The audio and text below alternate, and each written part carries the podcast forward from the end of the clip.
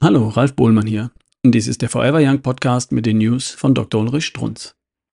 Fettleber AD. Wie Sie Ihre Fettleber loswerden können, lernen Sie ganz neu, frisch aus der Presse, von deutschen Forschern in meiner persönlichen Hauszeitschrift Gastroenterologie, weltweit führend. Die beschreiben da einen genialen Trick, wie übergewichtige Diabetiker ihre Fettleber innerhalb von sechs Wochen halbieren konnten, um 48 Prozent verkleinern. Und was ist das für ein Trick? Wie hat das geklappt? Mit Eiweiß.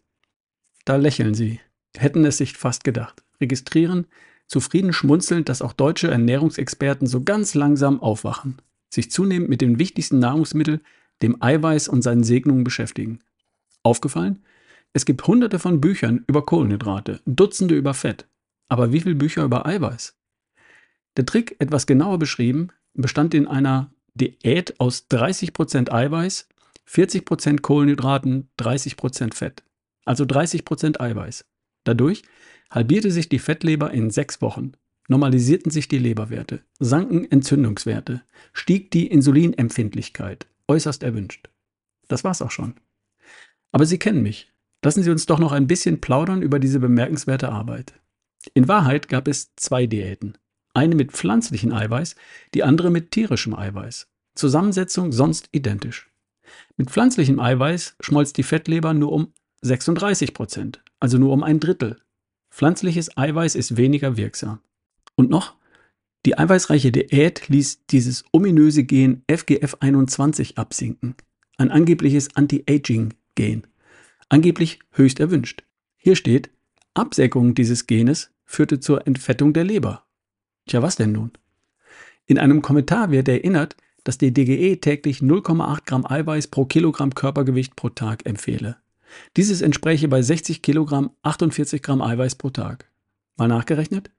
Bei den üblichen 2400 Kalorien täglich wäre also der Eiweißanteil nur 8%. Erinnern Sie sich? Ihre Vorfahren laut Uni Rostock aßen 34%. Und eine Fettleber, soeben bewiesen, gesundet bei 30% Eiweiß. So viel wieder einmal zur DGE.